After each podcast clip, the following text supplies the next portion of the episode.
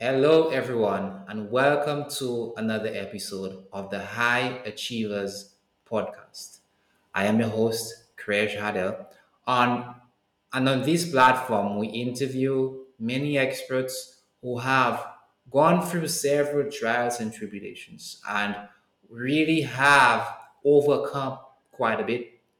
And now they're ready to really share their stories share their insights, share their experiences to help you navigate those transitions and to become your best self. We go through so much that's unnoticed, and it's very easy to not just give up, but really to forget why we're really doing it. And it is really important to understand that the more perspective that we have, the more lessons and really the more input that we get from those who really matter, the further along we could actually go. And today we have one of our very first guests, and she goes by the likes of Julie Cohn. And just a brief introduction Julie Cohn is a lifelong learner in the arts, with watercolor being her principal medium, a teacher of watercolor, design, and art history at the college level. Julie shares her expertise with many, the newest venture is an online and in-person gallery called Sustaining Arts. Julie not only sustains herself through the arts, she also wants to spread her message of sustainability to all of us. She believes that everyone has the capacity to tap into intuition in order to have a great conversation with abstract acts and to make it themselves. As a watercolor artist who also works in an experimental way, pushing the limits of this extraordinary medium, Julie connects with her intuition while she paints. Each painting develops into a story that could be on her own or that anyone viewing it, because Julie is not wed to the idea that everybody should interpret her art the way that she does. In fact, she loves to hear how new people who view a gallery relate back to their own lives. Quite a long introduction, but I'm going to allow Julie to introduce herself. Thank you for calling in, Julie. A pleasure to have you. Thank you so much, Craig. It's an honor to be here today. Yes, I, awesome. Thank you. I would like to share with everyone that I am the founder of a new company. It's called Sustaining Arts. And Sustaining Arts is all about sustaining ourselves through the arts. We don't need to be doing the art ourselves to feel sustained by it.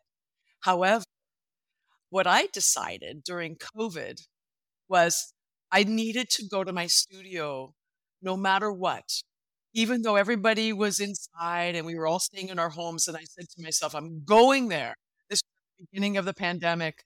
I'm going to paint three to four hours a day. I'm going to sustain myself there because I knew that being by myself and also connecting to higher source in that space was a very sacred thing for me.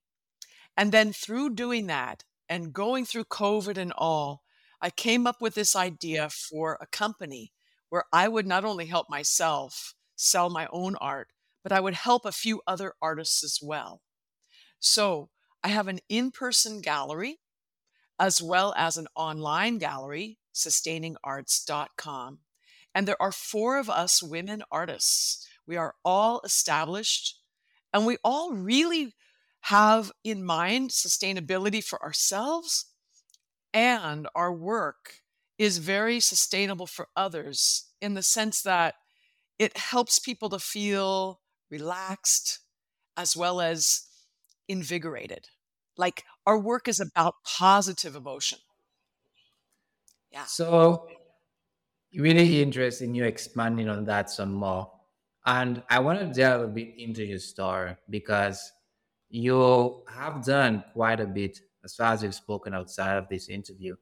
And you have actually had multiple field experiences. And I really want you to share with our audience what brought you here, what brought you now to be one who's really in the ads and forming your own ad for.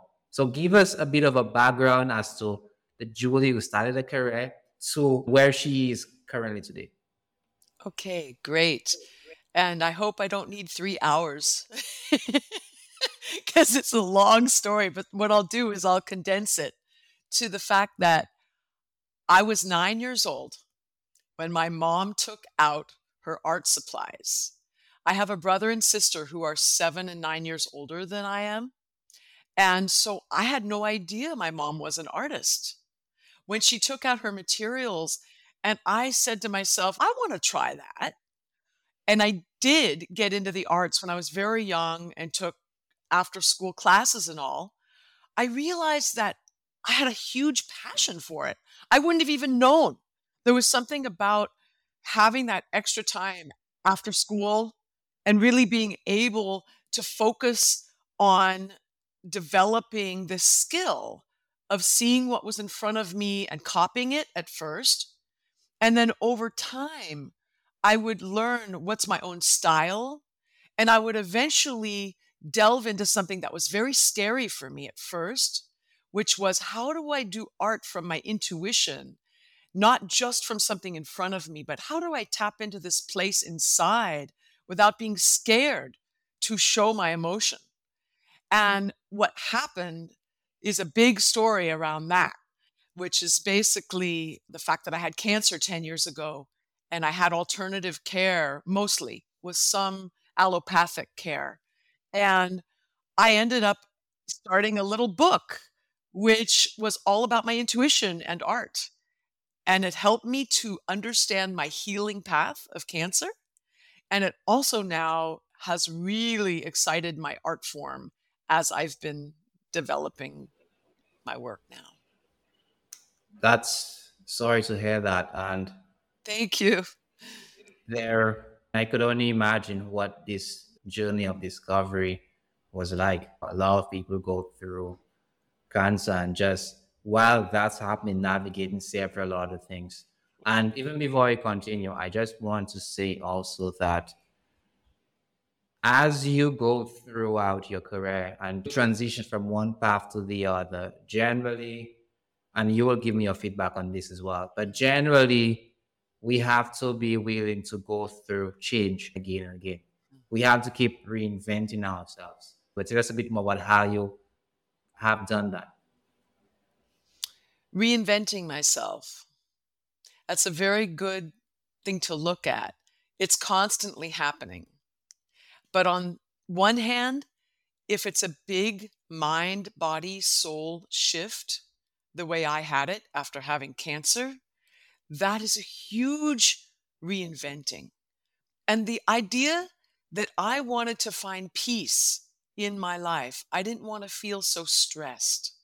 And I had two main things that were stressing me that I think had a big influence on my getting cancer.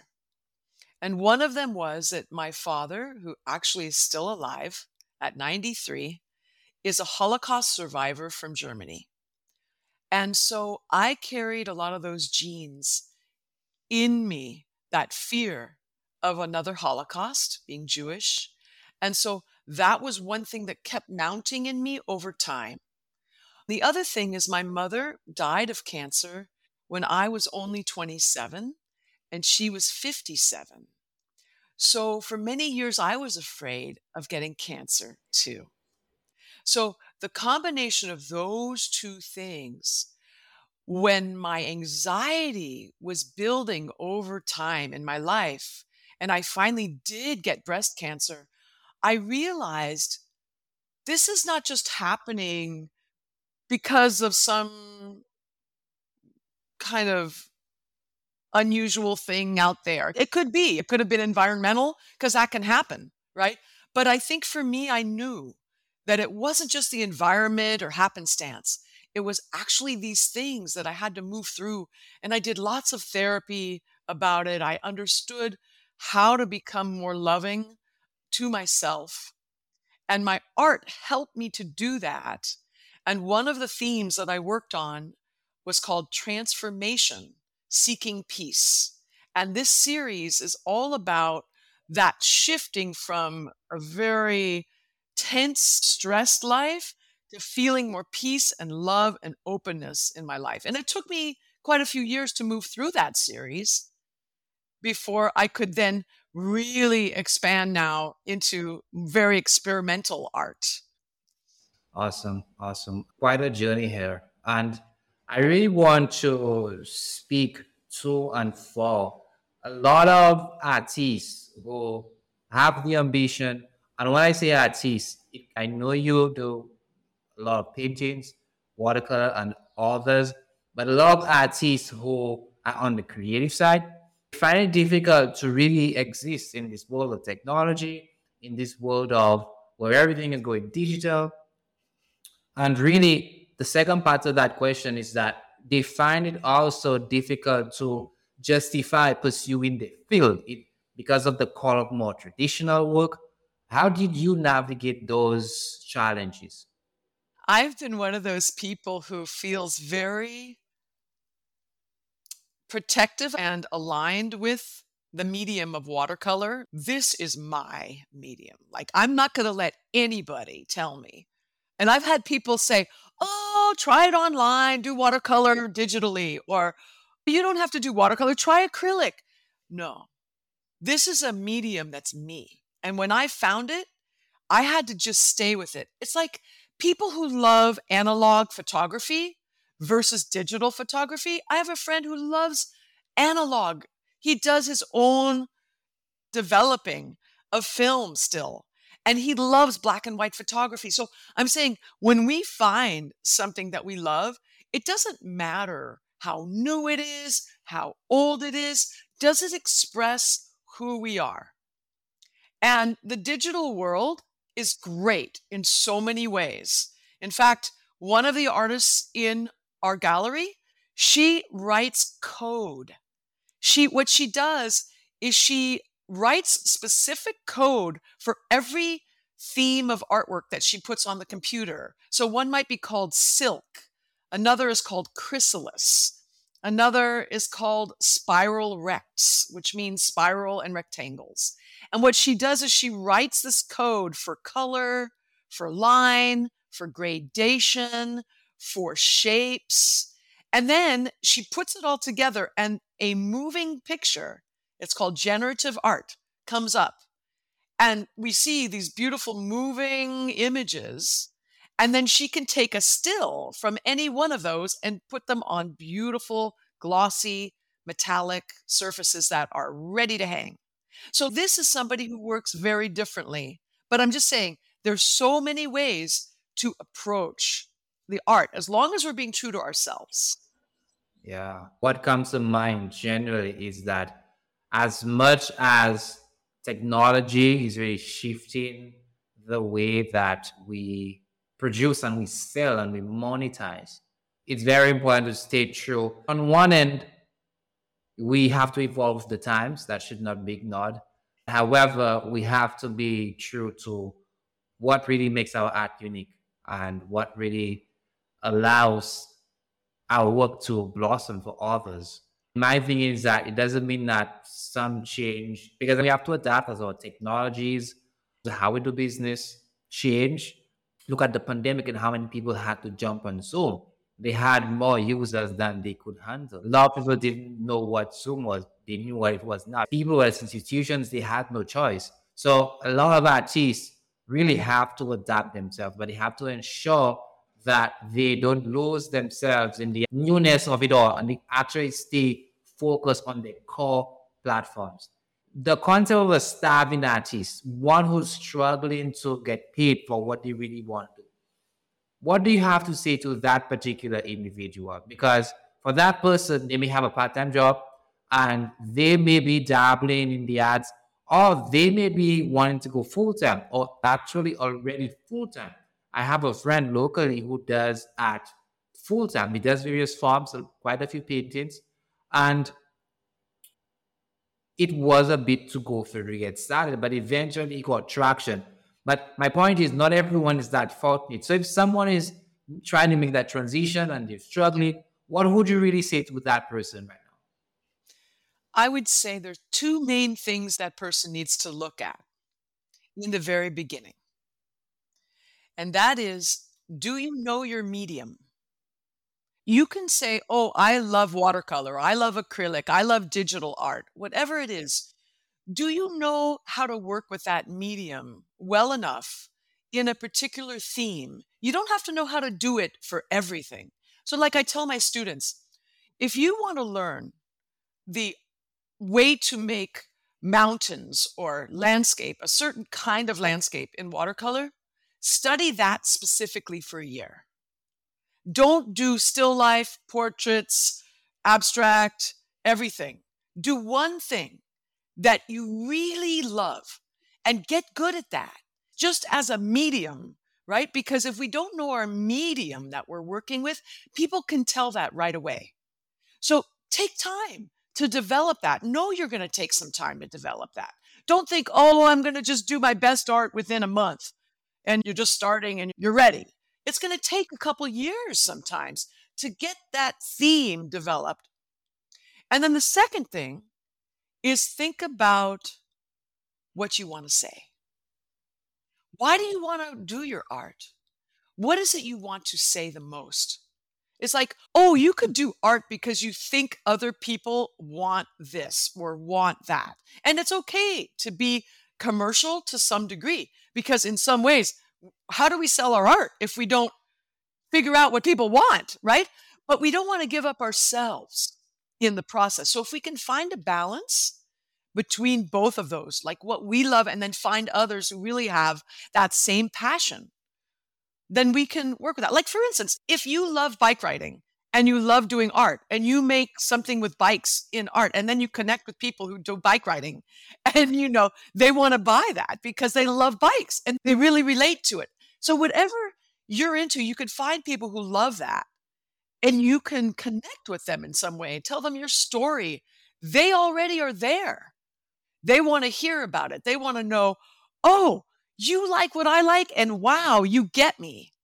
And then they want that art are you tired of managing your business from so many platforms and it's beginning to feel like a hot and expensive mess keeping track of all these logins?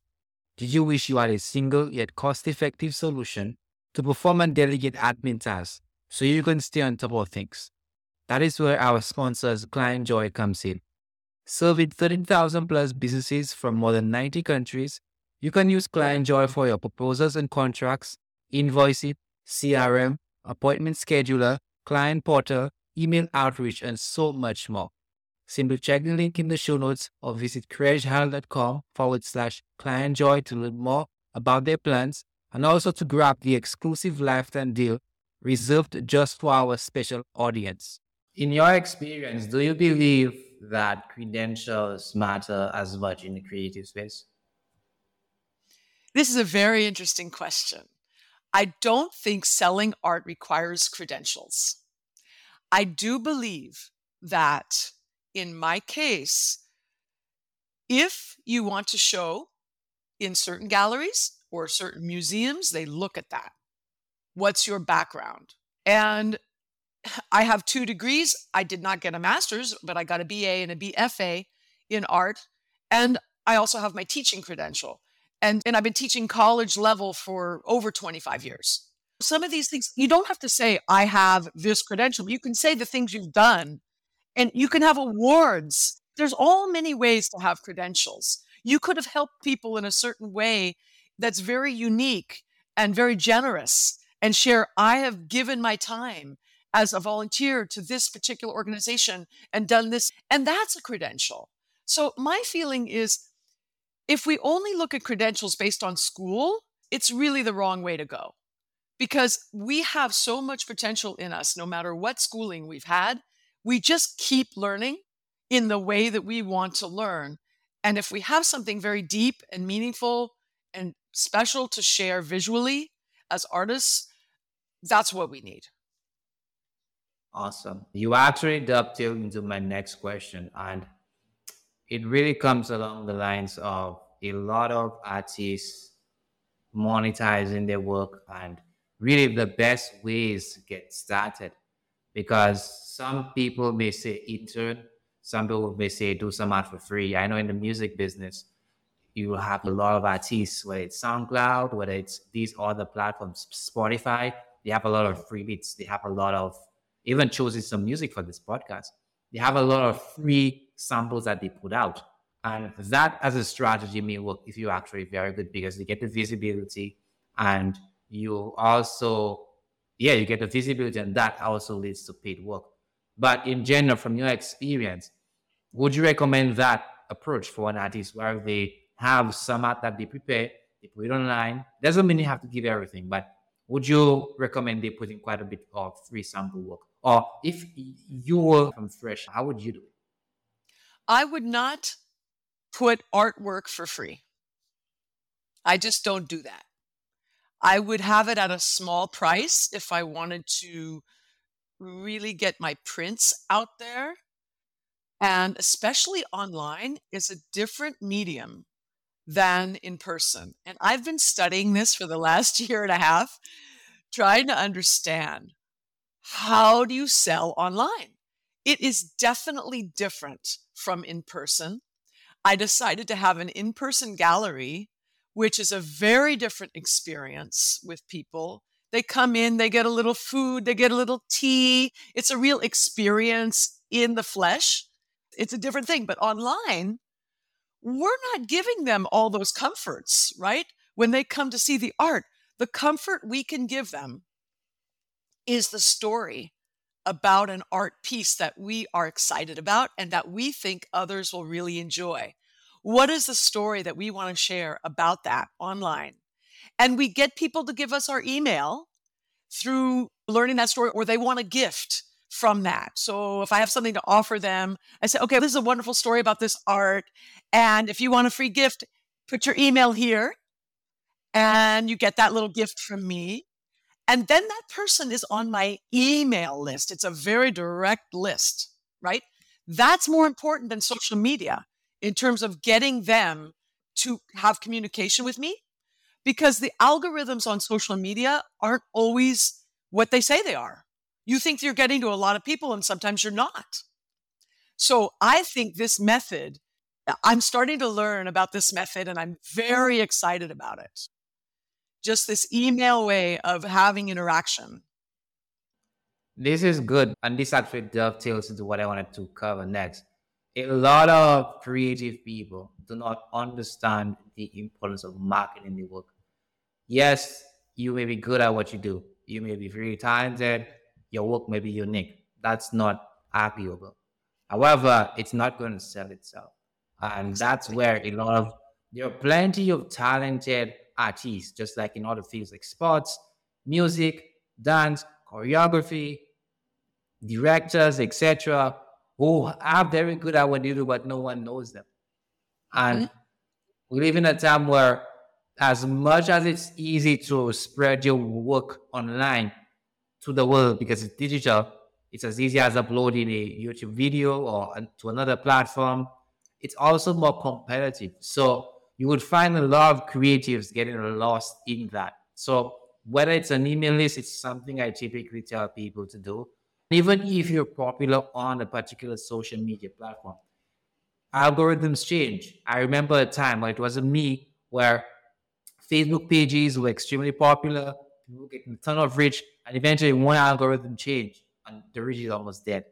Oh my One out of a hundred of your audience actually sees your post. So that's a really hard slap if you only rely on one platform. For a creative person, really taking control of their own audience. We all use social media, we have to, but doing that from the start typically is very, very helpful. And really, it will help also to identify your core fan base because you would be able to speak to them more intimately. So I'm really glad that you said that. So let's go to one who's maybe a little more intermediate. Maybe they're not starting out, they have a gallery and they're really looking to expand. So whether it's more galleries, whether it's really expanding their team and really serving at a higher level now, meaning that they're going to bigger galleries, they're getting invited for other showcases. What would you say to that particular individual who's really looking to make that transition? It depends on if the transition is for getting known or for selling. And I think we need to look at both of those things differently. Some people just want to get known for what they do. They don't care if they sell. That is their main purpose. They want a message out there. And they want to get into museums. They want to get into very well known big galleries in New York. They'll probably sell there. But I'm just saying, sometimes people do artwork not to sell. But those who do it for sale and for meaning, which is in my case, I want both of those things. I wanted to take control of my own selling by having my own gallery. People don't have to have their own gallery, but they can do their own marketing online and they have to have a good website. You have to have a good website, whether people buy directly from that or not, or buy directly from the artist by talking with them. It should be monetized. There should be Shopify or whatever is needed to sell the work on that gallery. And the person looks serious as an artist when they have a gallery. If they don't have that website, even though some could say they're more old fashioned, they could put it on Instagram, which is fine also. But there's something about a website, it's really organized differently from Instagram. It's not just like a sound bite it's actually really going in and learning more about, in my case, all the artists. We all have videos on the more section in sustainingarts.com. And it's also great because there's ways that we can give on the website as well. So I have a whole lot of things that I give out to people. And on Instagram, we can't do that. And maybe you can. Maybe you have a link that you can give and move them to the website.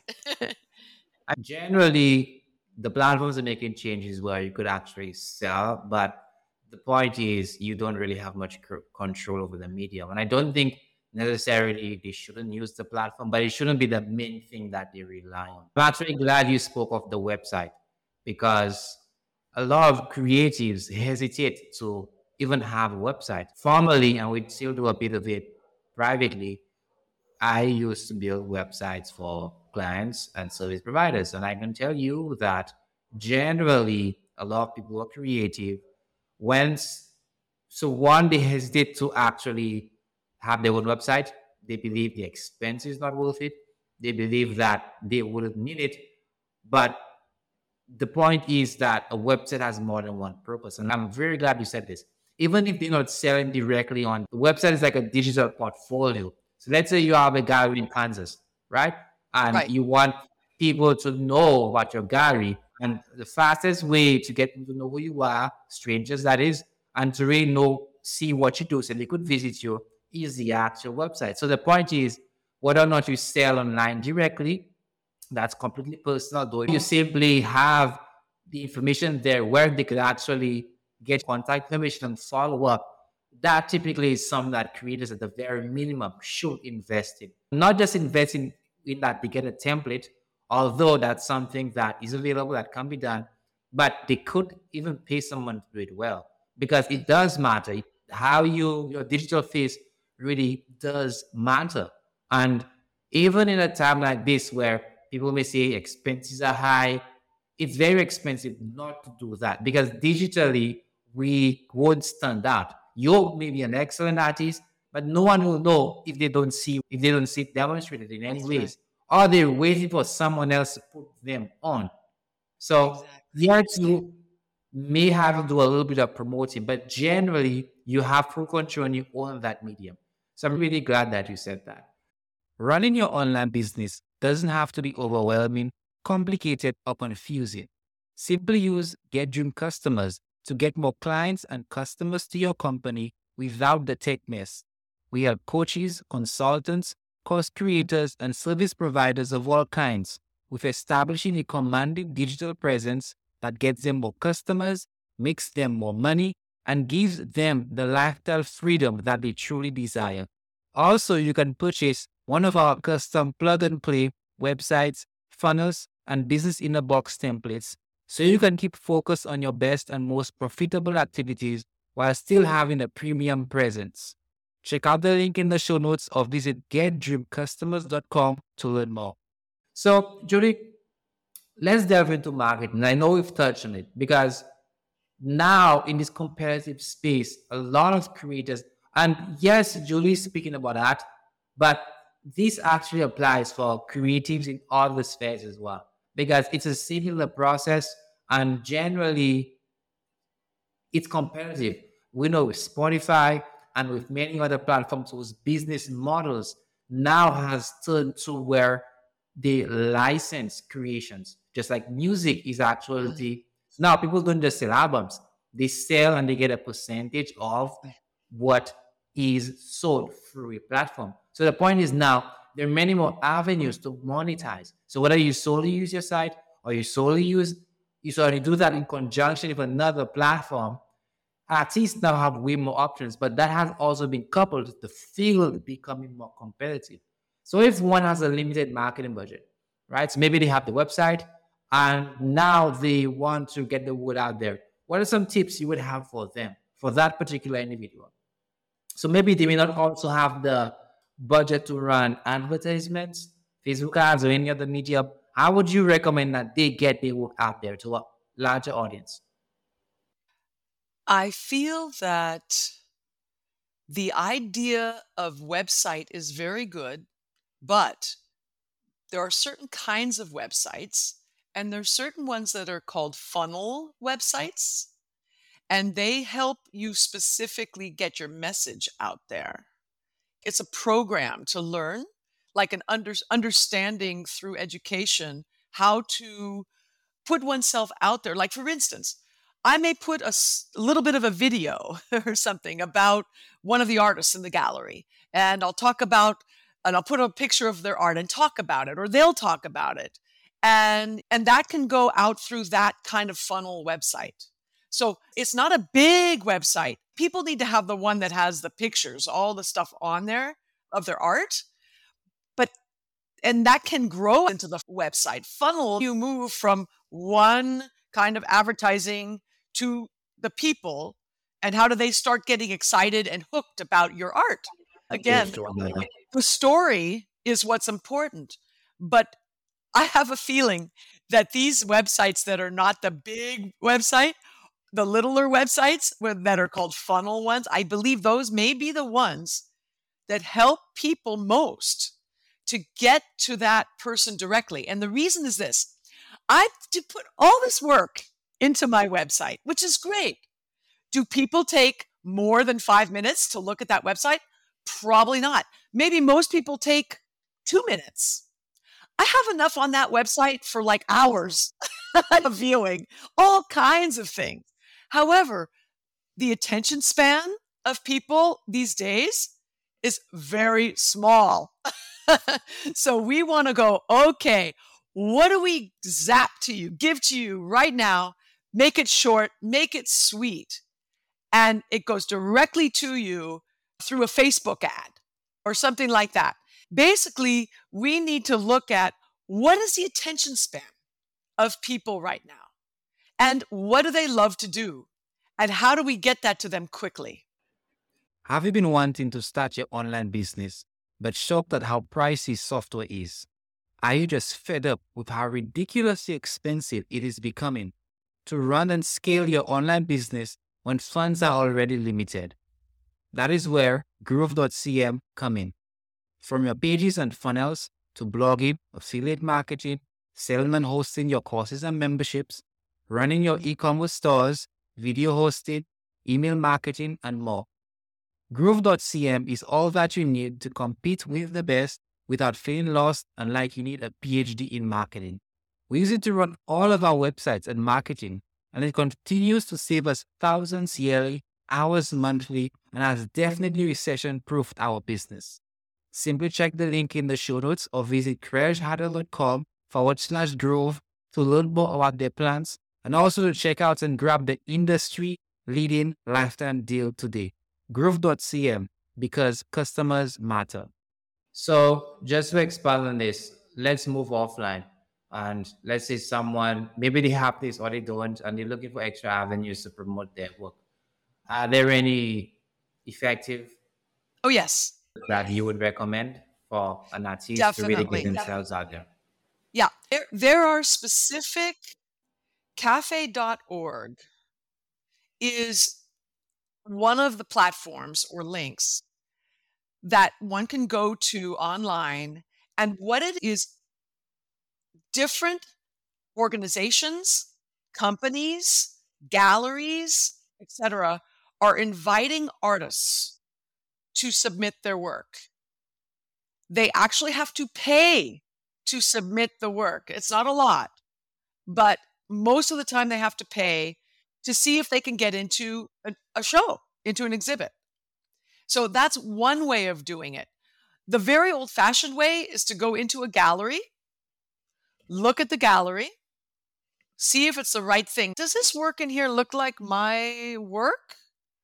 And then ask the gallerist, are you taking submissions online? Or can I come back in with a portfolio to show you, like an actual portfolio to bring in? Most of the time, gallerists do not like people walking in to just see if they can get their art in there. They want people to come in to enjoy their gallery. However, if a person's very polite about it and says, I'm just curious, do you have a submission form? Are you looking for artists at all? It's really not a bad thing to ask. We have to find out if people really want someone. And also put it out there to friends, family, that you are looking for spaces to put your art let them all know because they often come up in an email like, Julie, oh, I know of this show, this exhibit. They're looking for artists. Or, oh, I just went to this gallery. It's amazing. And it reminds me of your art. So ask people, I want to get some help here. So there are just lots of different ways, but go out and pave the streets too. Go and walk and look at galleries and get a sense of what is the gallery that really fits with my work? Because not all galleries are going to go with every artist's work.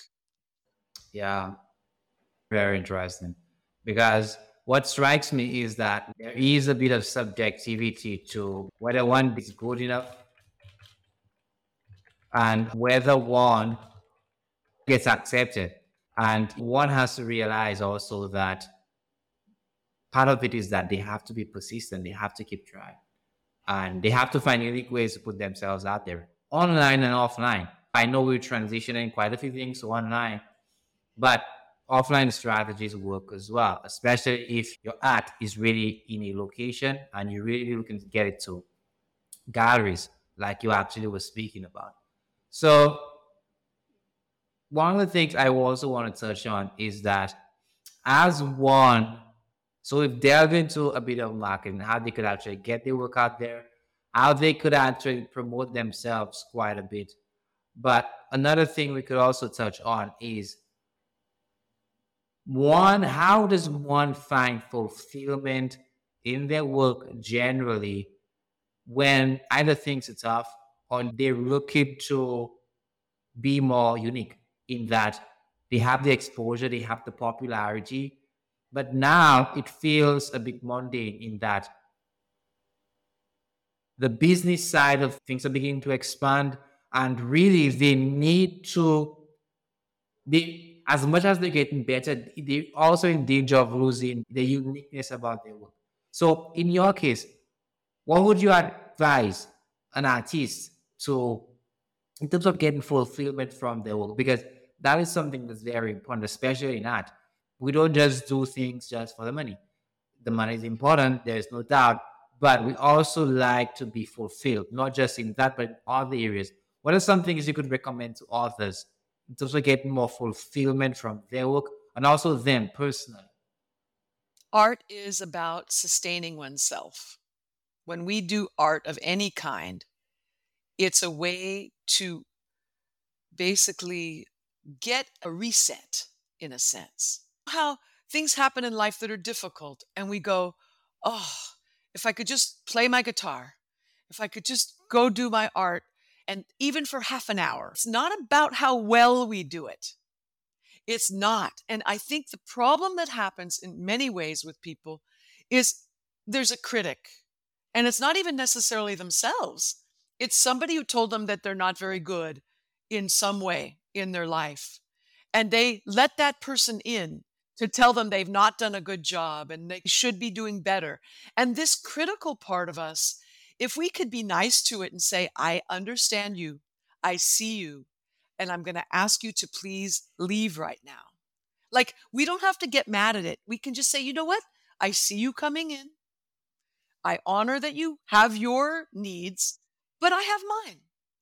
And this is how I'm going to now be with myself. I'm going to play with my art in the way that I want. I'm not even going to show anybody. This art today is for me. I don't want to have to do this for anybody else. I want to see what happens. I want to experiment. I don't want to necessarily like everything I do. It's not always to like it, it's to get my emotions expressed. Emotions expressed is more important than liking the art we do. But with time, those two things come together more and more because we have more experience with design and how to look at color and light and all those things and shape, right? But the reality is, when I was healing from cancer and I made the images, some of them weren't that beautiful at all. They were really tiny. It's part of a little book that I have on my website. It's like a video about how I went through this process of just doing this little teeny weeny paintings for myself and then giving them titles. And then as I was trying to figure out my next steps with the different doctors I was talking to, I was doing the art and it was giving me ideas. Oh, I should read this book, or maybe I should call this doctor. Or art itself is a way to process through life changes, life journeys that are difficult. And it can be used like an art therapy, but without the art therapist being there. It's just ourselves. So I do share with people how one can do that. And I think that everybody can do art. So that's my feeling. And the commercial side, like of selling, that's a whole other branch of our art. Don't give up the first branch. That first branch is always critical for us. The second yeah. branch is okay, now how do I be a little more commercial in a couple things so that maybe I can at least get the word out there on digital space. And then they'll come and they'll see who I am in all of my really authentic art eventually. But I have to know who my market is and look at that a little bit to bring some people in sometime. Awesome. Awesome. What about if the criticism comes from family? And the criticism comes from family, spouses as well. Oh, yeah. How what would you say to help someone navigate that?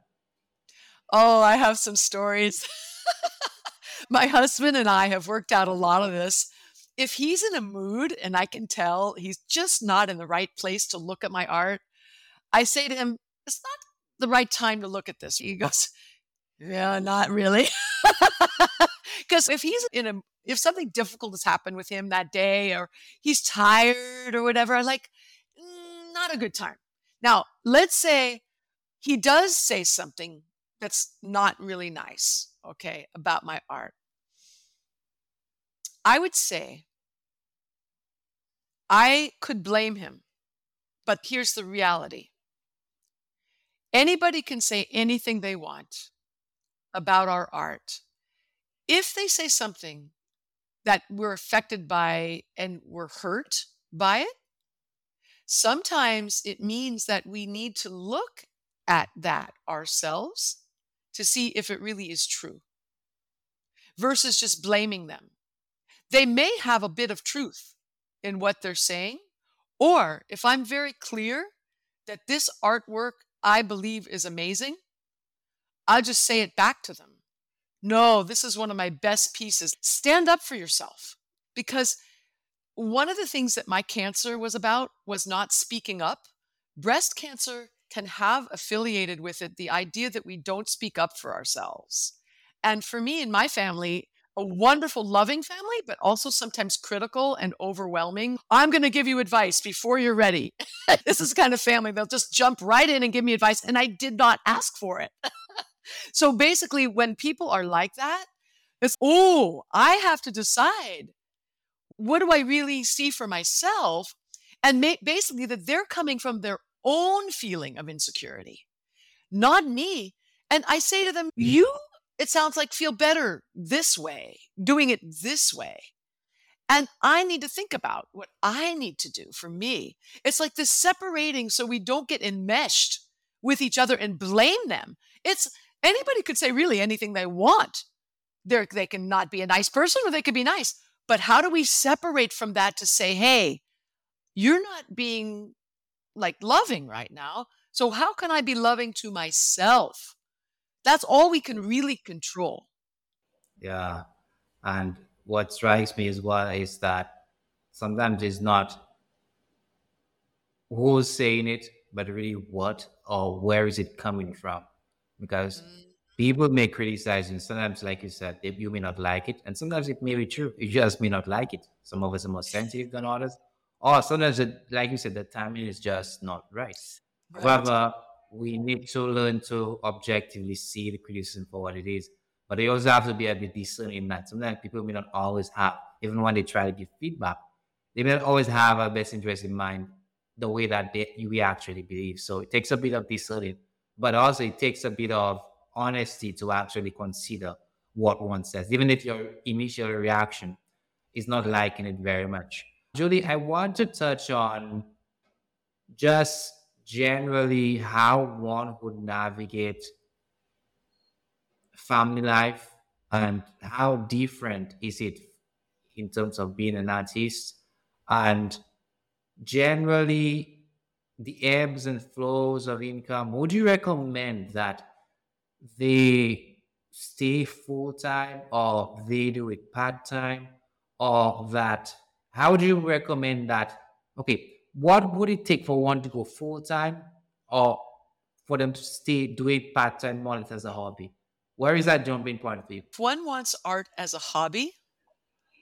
it means that there's not time put in for marketing. It's just to enjoy. The marketing aspect is a huge part of selling.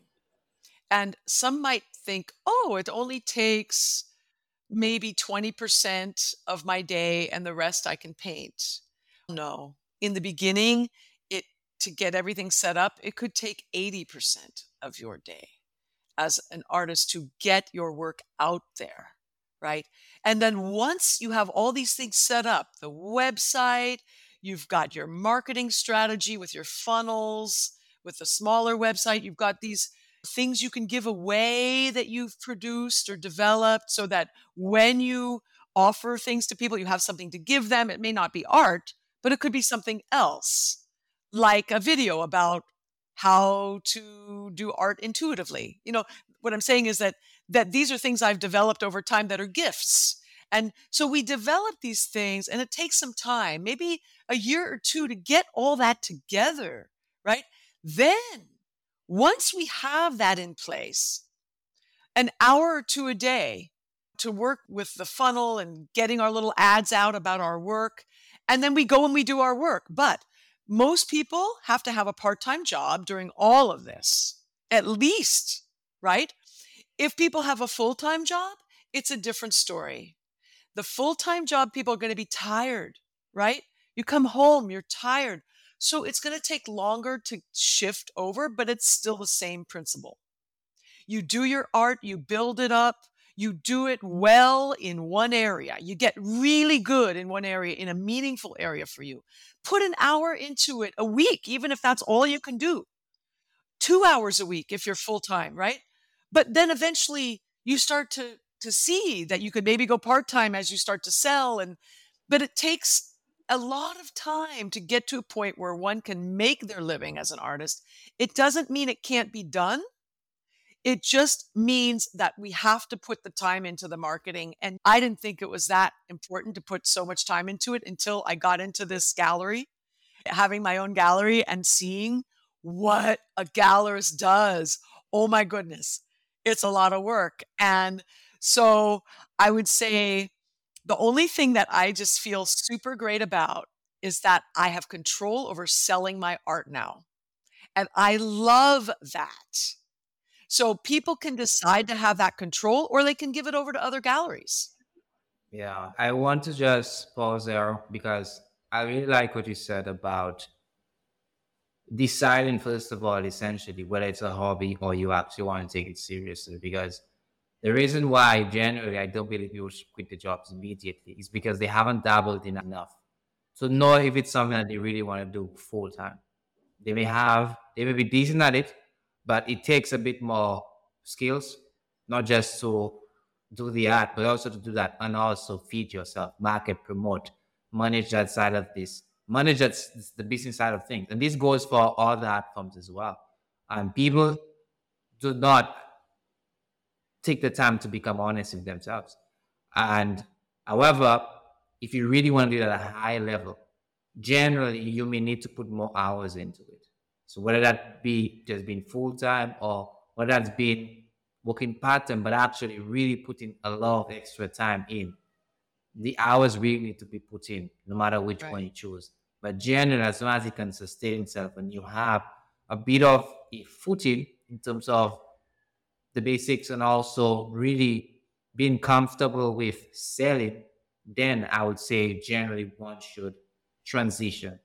And as we begin to wind down here, I want to also close with the ways currently you help artists, aspiring artists. I know you said that you also was a college professor and but generally right now with your current sustained Arts platform. Tell us a bit about that.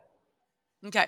The entire platform itself, Sustaining Arts, is somewhat like a wheel. Like, I had a friend talk with me about this idea, and then I decided to develop it. And the idea was that Sustaining Arts logo could become a color wheel. So the logo for Sustaining Arts is this wheel and I think of myself as the hub of that wheel. I'm sustaining myself. And then what I decided to do was to build out into the spokes of the wheel to other artists who are local in my area. And there are only four of us. And we all are part of the spokes of the wheel of the gallery. And then as we move out to the final wheel that rolls, the actual rubber of the wheel, that is the wheel that moves into the community to help others.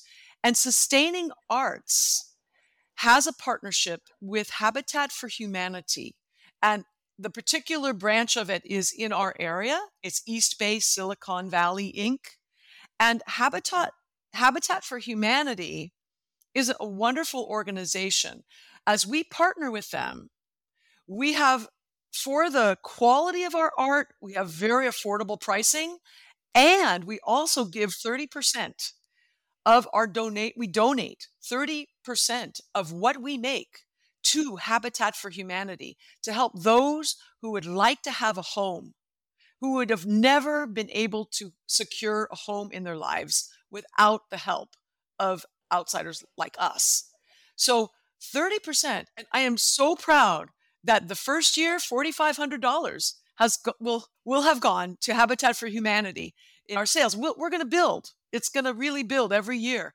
But we are really giving to more people than just ourselves as artists to the buyers of our art. We're also giving to those who are in great need of something that makes them feel safe and loved in a home so that is like the whole idea of sustainability is it just it reaches so far. Greta Thunberg is somebody who I really admire. So sustainability is an amazing thing that I have also on the website. It's a whole section about how do we sustain our world. So sustaining arts is not just about the art we sell, it's about people sharing their ideas with sustaining arts about composting, about how we work with regenerative farming, how we sustain ourselves with art. There's sustainability is a very important issue in our lives. So I invite people to get in touch with me about their stories about sustainability in general.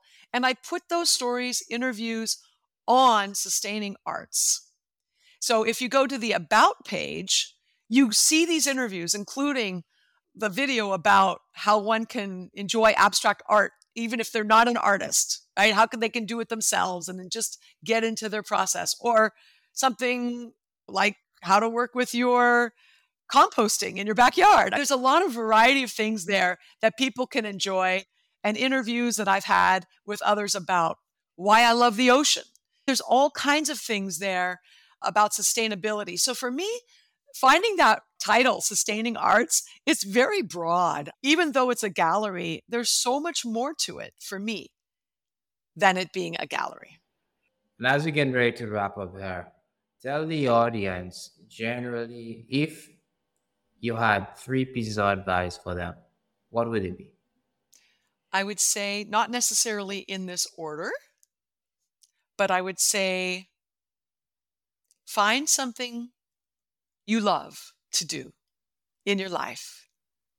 And no matter what anybody else tells you, pursue it as either hobby or you know your career. But find something you love and do it as much as you can even though you have stress in your life. Do that thing you love and pursue it. And the second thing about that is don't give up quickly. Whatever you find that you love, remember when the critical voice comes in, keep doing it and keep learning. Thinking of think of it as a journey of learning. Don't think of it as, "Oh, I need to be good immediately." Think of it as a journey of learning and growing, and if you enjoy what you've chosen, it doesn't matter that you're not perfect at it. What matters is that you enjoy the growth and you see it. And every time you get a little better, you're excited and you go, oh my goodness, I can do this. Let give yourself. And then the third thing I would say is find people in your life who support you.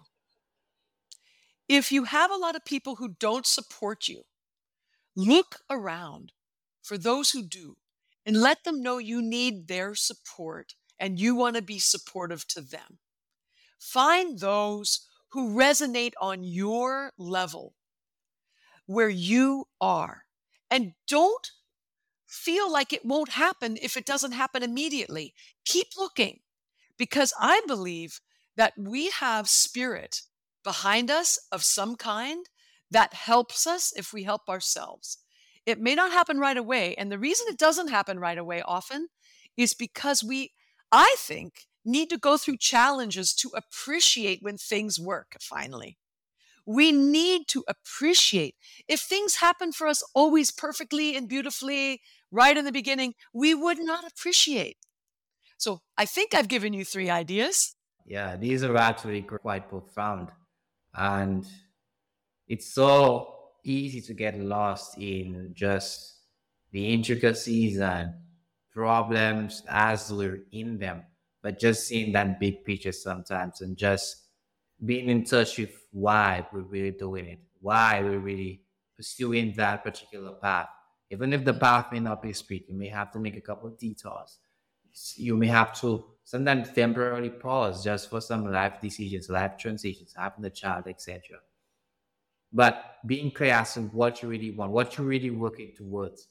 Generally, that really serves as a guiding star as yes. you commit yourself and as you really aim to do more and express yourself fully through your work. A common phrase in the coaching world that I like to use is turn your mess into your message. And part of what makes artists evolve from unique is their unique expression of their life story going to their work. Just like Picasso, just like Michelangelo and the paintings that he had. It's really his depictions of it's really his depictions that makes the work unique. Yes, his ability was good, but his full expression, his full story, his how he really saw things went in there. So I believe that people need the courage to not be ashamed, not be afraid of what goes wrong because things will go wrong. Things will go wrong, unforeseen things will happen. But see how you could channel that into your actual work. See how you could actually use that to make your work stand out. And the things that go viral on the internet, the things that go that simply catch our attention but seem so unique, right? Whether it's a new art form, whether it's a new style of art, it has to come from a unique part of you, a part of you that is willing to break the rules if you have to, metaphorically speaking. But do it in a way that something new blossoms. And that is what people should really have the courage to do. We all have our unique paths, and we all really generally have to have the courage to walk that path. So, any last words before we round off? Yes, I do want to say that I really appreciate our time together today. I feel like we got into a lot of depth. And I think the way you asked your questions and all really brought out parts of me that were authentic. And I appreciate being able to share that with everybody. And I just hope that from listening to us, we all can see how the arts, no matter what kind of art form it is, it basically feeds our soul. And we need to honor that for ourselves. No matter what else is happening in our lives, let's find some space to feed our soul with the arts. Yeah, very profound indeed. So, Julie Cohn, thank you so much for being here with us today and for really imparting your wisdom on our audience. And the links to her website and to her other platforms will be in the show notes. So be sure if you're listening, you're on the road or you're in your favorite podcast app, be sure to check it there afterwards. creationcom slash show notes. So again, thank you so much, Julie. Thanks for coming on, and it's been an absolute pleasure. Thank and you so much. It has. Take care. Give yourself a virtual high five. You've just listened to another episode of the High Achievers podcast. If you want to learn more and get your hands on the show notes and any links or resources mentioned from today's sponsors, go to craigehardel.com.